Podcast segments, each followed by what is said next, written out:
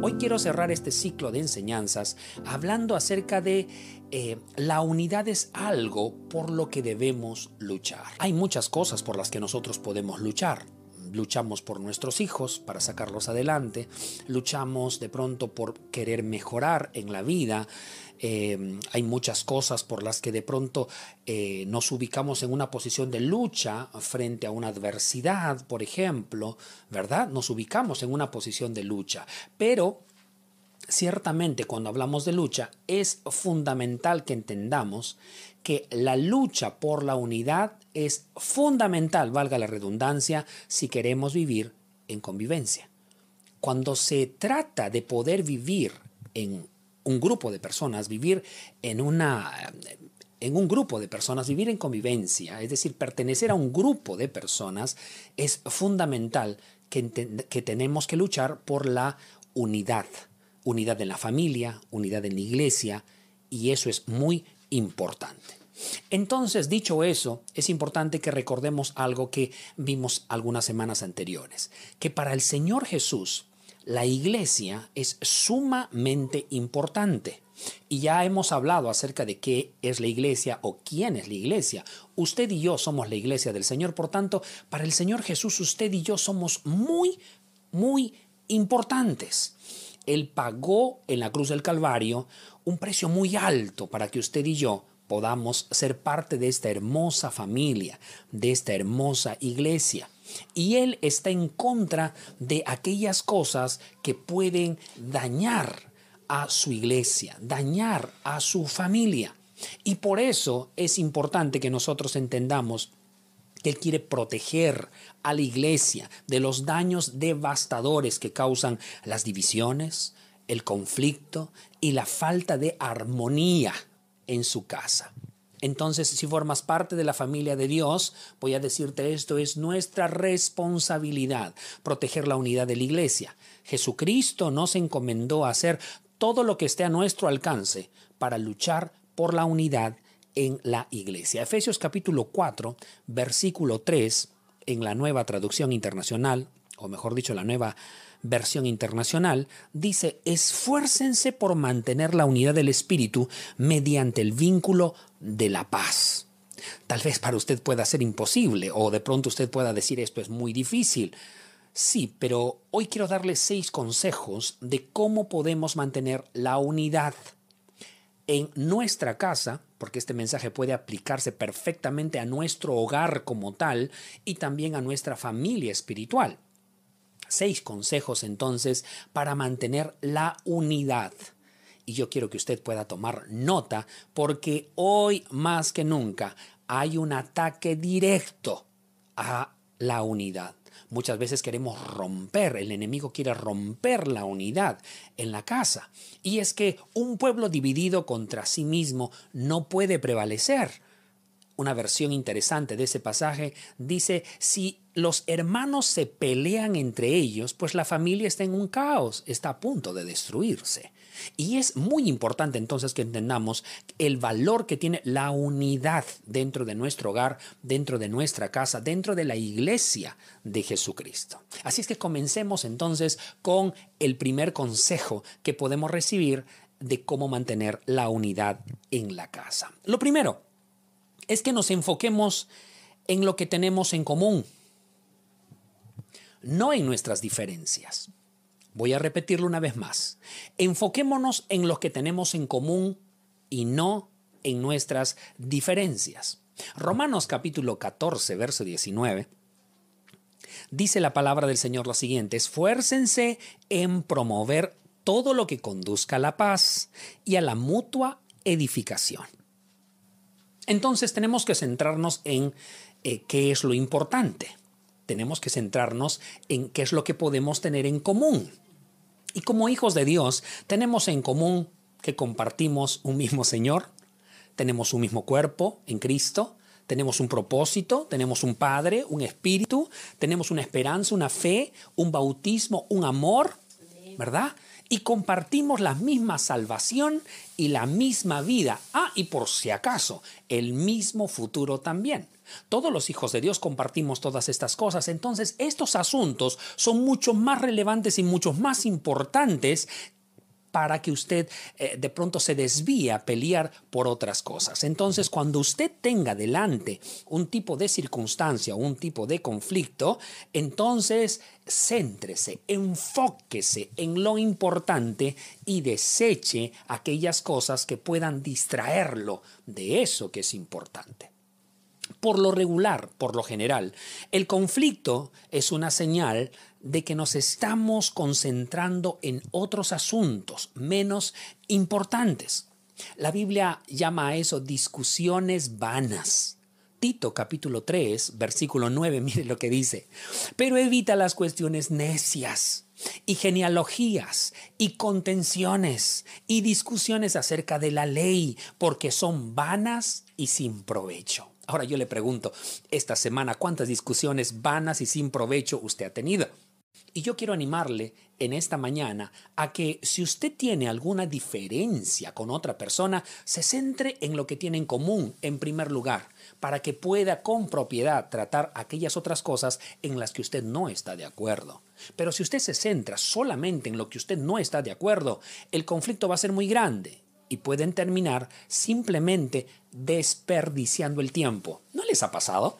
Que a veces uno ha renegado, ha discutido, se ha molestado, pero cuando terminó la discusión y terminó el enojo y terminó todo, uno se quedó como diciendo, ¿y por qué discutí si no logré nada? La división siempre surge cuando dirigimos la mirada hacia las personalidades, las preferencias, las interpretaciones, los estilos o los métodos. Qué importante entonces es esto, que nos enfoquemos en lo que tenemos en común y no en nuestras diferencias. Y yo quiero simplemente hacerle un hincapié en casa. Si usted tiene algún tipo de dificultad, tome en cuenta esto. No, se, no pelee con la esposa, no pelee con los hijos, no pelees con el papá, simplemente porque son diferentes a ti. Aún en la misma casa, dos hijos que nacieron del mismo vientre son diferentes. Así es que no pretendas que las cosas se solucionen igualitariamente. No. Concéntrate mejor en las cosas que tienen en común. Y estoy seguro que ese conflicto puede rápidamente resolverse. Segundo consejo para mantener la unidad en la casa, en la familia, en la iglesia, es sea realista con respecto a sus expectativas. Sea realista con respecto a sus expectativas. Usted y yo debemos amar a la iglesia, a pesar de las imperfecciones. ¿Cómo es posible que digamos que amamos a Cristo, pero que aborrecemos al cuerpo de Cristo? Jesucristo murió para eh, porque decidió demostrar su amor por la iglesia. Así es que para el Señor es muy importante su iglesia. Él es la cabeza y nosotros somos su cuerpo, el cuerpo de Cristo. Yo no puedo amar la cabeza y, y aborrecer su cuerpo. No puedo hacerlo. Entonces usted y yo, por más que de pronto podemos encontrar muchas diferencias en la iglesia, tenemos que aprender a amar a la iglesia. Y cuando me refiero a amar a la iglesia, es amar a mi hermano, que es parte del cuerpo de Cristo, que es parte de la iglesia. Esto es muy importante. Ahora, es importante que tengamos esta perspectiva. Anhelar lo ideal. Escuche bien lo que voy a decirle. Anhelar lo ideal mientras critiques lo real es solo sinónimo de inmadurez. Por otro lado, si uno solo se conforma con la realidad sin esforzarse por alcanzar lo ideal, eso se llama conformismo.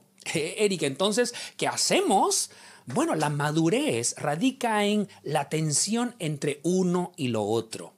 Entonces de pronto lo real en la congregación donde tú estás, lo real en la célula donde tú estás, lo real en la familia donde tú estás, es que no hay mucho amor, no hay mucha comunicación. Tú estás de pronto deseando lo ideal, que haya más amor, que haya más comunicación. Entonces tienes que proponerlo. Y tienes que esforzarte, pero no demandarlo, sino dar de tu parte para que eso se pueda ir haciéndose una realidad en tu casa o en el lugar donde te encuentres. Esa es la tensión que debe haber. ¡Ay, Dios mío! Aquí falta esto, pero si Dios permitió que te dieras cuenta, es porque tú debes ser el primero en estar dando los pasos para que eso pueda provocarse en el lugar donde estás. Ahora, voy a decirte algo que es de una vez. En la iglesia vas a encontrar creyentes que te van a defraudar. En la iglesia vas a decepcionarte. Eso va a ser así. Pero eso no es excusa para que dejes de tener comunión con tus hermanos. Efesios capítulo 4, verso 32, escuche, dice, antes, sed. Ese antes, sed es en lugar de, es en lugar de reaccionar como deberías reaccionar, mira, antes de portarte como todo un necio, antes de portarte como cualquier persona, si eres creyente, entonces antes sed benignos unos con otros. Ay, ya no quiero leer el versículo, hermano. Misericordiosos. Ay, perdonándonos unos a otros. Ay, sigo poniéndome un poco estresado. Pero la última parte te quita el estrés. Dice, como Dios también te perdonó. Nos perdonó perdonó, nos perdonó a usted y a mí en Cristo Jesús. El Señor demanda que nosotros podamos hacer lo mismo que Él hizo por nosotros. Eso es todo. Entonces Jesús fue escupido, el Señor fue rechazado, lastimado. Jesús jamás se defendió. Jesús se ubicó en una posición increíble. Frente a la cruz está crucificado, y de pronto Él es Dios en la tierra, completamente Dios, sin embargo, declara esta expresión, no les tomes en cuenta este pecado. Dios mío, a veces creemos que somos buenos creyentes solo porque nos portamos bien, es decir, tenemos una conducta moral adecuada. Entonces hemos sido fieles, de pronto em, hablamos con propiedad, decimos hola, buenos días, buenas tardes, buenas noches, con permiso, disculpe usted, y, y pensamos que eso es ser un buen creyente. Pero un buen creyente se define en estas circunstancias, cuando tienes oposición, cuando no piensan igual que tú, cuando te contestan de una manera distinta, ¿cómo es que tú reaccionas? ¿Reaccionas agarrando otra piedra y mandándosela también o respondes como Esteban o como Jesucristo? No les tomes en cuenta este pecado, no les tomes en cuenta esta falta. En la iglesia usted va a encontrar tal vez conflictos, va a encontrar heridas, va a encontrar hipocresía, va a encontrar negligencia, mezquindad, legalismo y otros pecados. Usted puede encontrar todas estas eh, circunstancias o todo este tipo de, de, fallas dentro de la iglesia. Y de pronto usted puede asustarse, ¿verdad? O sorprenderse. Pero usted debe recordar que la iglesia está formada por seres humanos pecadores de carne y hueso como usted y como yo. La iglesia no está formada por ángeles. La iglesia no está formada por gente perfecta que no se equivoca. Está formada por pecadores. Está formada por personas que se equivocan. Entonces, mi amado, mi hermana, nosotros podemos lastimarnos, algunas veces intencionalmente y otras veces sin la mínima intención, porque somos seres humanos y podemos, eh, podemos fallar. En vez de abandonar una iglesia, nosotros tenemos que aprender a, a quedarnos para resolver ese asunto, si es que se pudiese resolver de alguna forma. Escuche, la reconciliación, en lugar de la evasión, es el camino para tener un carácter fuerte, y una comunicación más profunda. Si por cualquier cosa quieres divorciarte de la iglesia, a la primera situación de incomodidad o a la primera situación de desilusión o decepción, quieres divorciarte de la iglesia, eso no es señal de que eres maduro espiritualmente. No, eso no es señal de que eres maduro espiritualmente. Ahora, es imposible que encuentres una iglesia perfecta. Dicho eso, pasemos al tercer consejo. El tercer consejo dice, decídete a animar más que a criticar. Es una decisión animar. Es algo que nosotros elegimos, es algo que nosotros de pronto, eh, nosotros tomamos la decisión de hacerlo. Yo decido volverme un criticón o decido volverme alguien que anima y alienta. Ahora yo le pregunto, ¿los que están alrededor de usted los conocen por ser criticones? ¿O los conocen por siempre dar aliento? Es importante evaluar ese termómetro con las personas que están a nuestro alrededor. conozco a muchas personas que no puedo hablar ni cinco minutos sin que ya estén criticando a alguien y no conozco algunas personas también, qué rico es platicar con esas personas.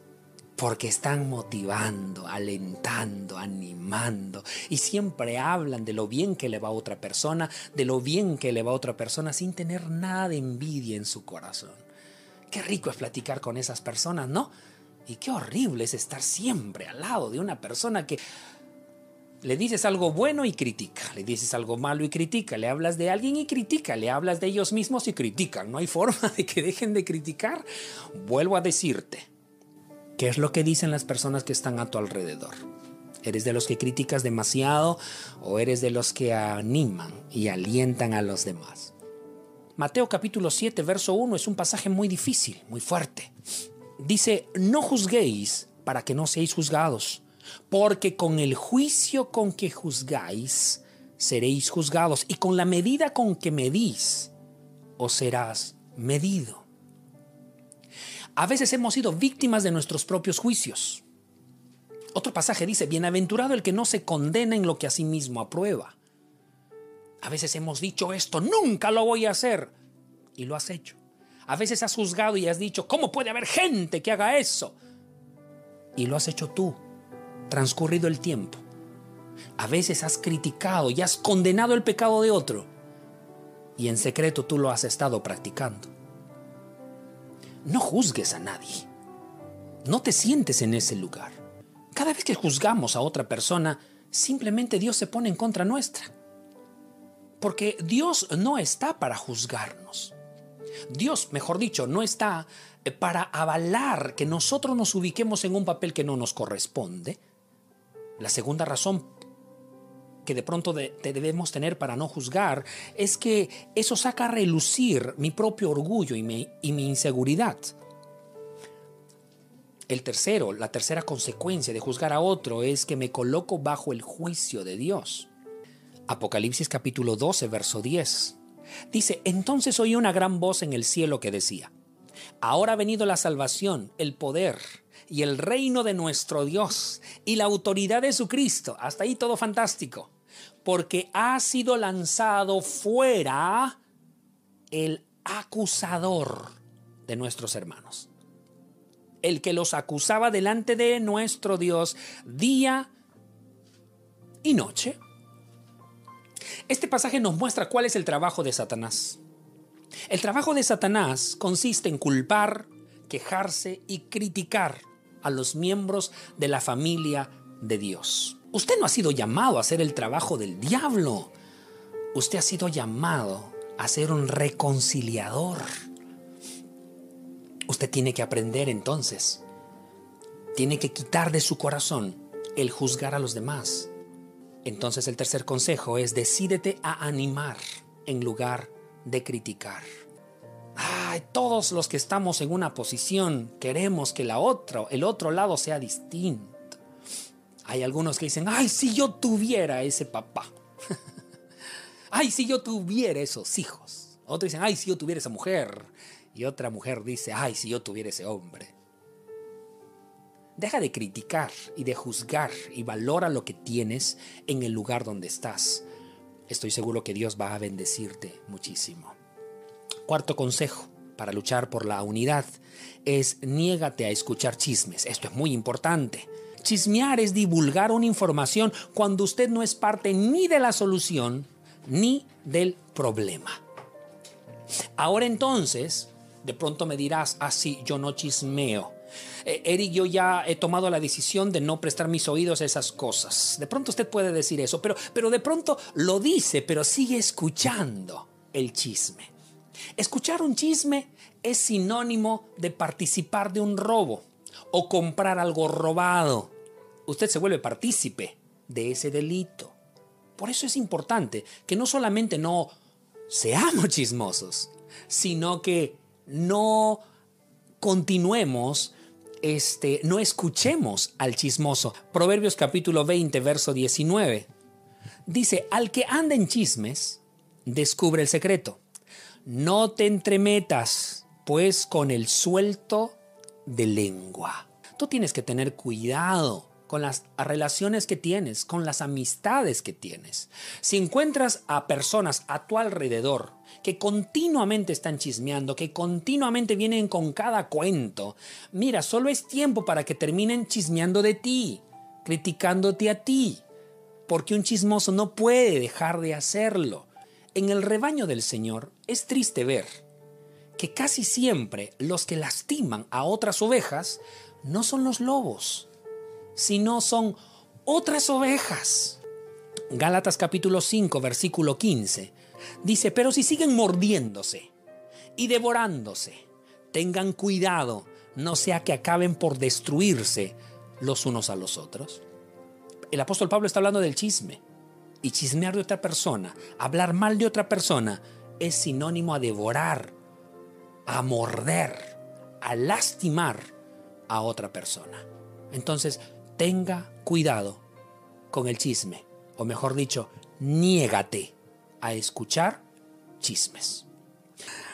Quinto consejo para mantener la unidad en la iglesia es practique el método de Dios para la solución de conflictos. La Biblia nos habla de tres pasos bien sencillos para poder resolver este tema. Mateo capítulo 18, verso 15. Me encanta. Dice, por tanto, si tu hermano peca contra ti, Ve y repréndele estando tú y él solos. Si te oyere, has ganado a tu hermano. Mas si no te oyere, toma un contigo, a uno o a dos testigos, para que en boca de dos o tres testigos conste toda palabra. Si no los oyere a ellos, dilo a la iglesia, y si no oyere a la iglesia, tenlo por gentil y publicano. Mire, durante el conflicto usted va a ser tentado en contarle a terceros eh, lo que está pasando, lo que ha escuchado, lo que ha visto. Usted va a ser tentado a eso, pero sea valiente. Y lo primero que usted debe hacer es ir directamente a la persona con la que usted se siente ofendido, con la persona a la que usted de pronto tiene algo que decirle. Y es importante que usted comience por allí. Ore a Dios, y vaya a hablar con esa persona. De pronto solo fue un malentendido, de pronto fue una mala percepción, de pronto usted no eh, tenía un mal concepto y se resuelve ya el asunto. Es terrible cuando creíste ver algo, creíste haber oído algo, o de pronto creíste que la persona estaba haciendo algo malo y de pronto cuando resultas indagando te das con la gran sorpresa de que no era nada de eso. Si eres un murmurador o una murmuradora, el problema que vas a causar generas un gran conflicto. Hay personas así. Y simplemente para cerrar este punto, yo quiero animarte, o mejor dicho, quiero hacerte reflexionar en esto. ¿Cuáles son las cosas que salen de tu corazón cuando hablas de las personas que están cerca de ti? ¿Tu novio? ¿Tu esposo? esposa, tus hijos? ¿Qué es lo que hablas de ellos con las personas que están a tu alrededor? Tenemos que crecer juntos y aprender a tolerarnos. Y como les dije al principio, tenemos cosas en común para estar desperdiciando tiempo en estas otras cosas tan pequeñas. De allí la importancia. Por último, apoya a tu pastor. En la casa diría a los hijos, apoyen a sus padres. Si eres esposa, te diría apoya a tu esposo. ¿Por qué lo menciono? Porque es un líder, porque somos líderes en la casa. Mire, ah, no hay líderes perfectos, no hay padres perfectos, no hay esposos perfectos, no hay esposas perfectas, no hay hijos perfectos. Entonces, nos ayudaría mucho el hecho que tú puedas ayudarnos también. No trayendo más cargas de las que ya tenemos, sino más bien siendo un milagro para nosotros. Quiero terminar en esta mañana diciéndoles que Dios nos ha puesto en una familia, en una iglesia. Y nos ha puesto en ella para que dejemos de ser egoístas. En la iglesia aprendemos a decir nosotros, no yo. Salimos de una vida egocéntrica. Aprendemos a dar nuestra vida por otras personas que ni conocemos. De pronto estás sintiendo ese, ese, no sé, esa incomodidad con alguien y no lo has resuelto. De pronto ya no quieres escuchar a esa persona, de pronto ya no quieres hablar con esa persona y están en la misma iglesia, están en la misma familia. Yo te pido que te tomes un tiempo en este día y que procures resolver ese conflicto. Hay algunos de ustedes que han estado con fuego en el corazón hace algunos meses atrás, pero algún tipo de dificultad, algún tipo de incomodidad a veces nos hace perder ese fuego. Y en lugar de resolver el conflicto, ¿es mejor apagarnos? No, lucha por la unidad. Lucha por la unidad. Y si, y si te has estado apartando, de pronto ya no estás tan involucrado en la iglesia, un carbón fuera de las brasas se enfría, se seca y muere. No dejes que una incomodidad te aparte de la unidad. El Señor quiere bendecirte.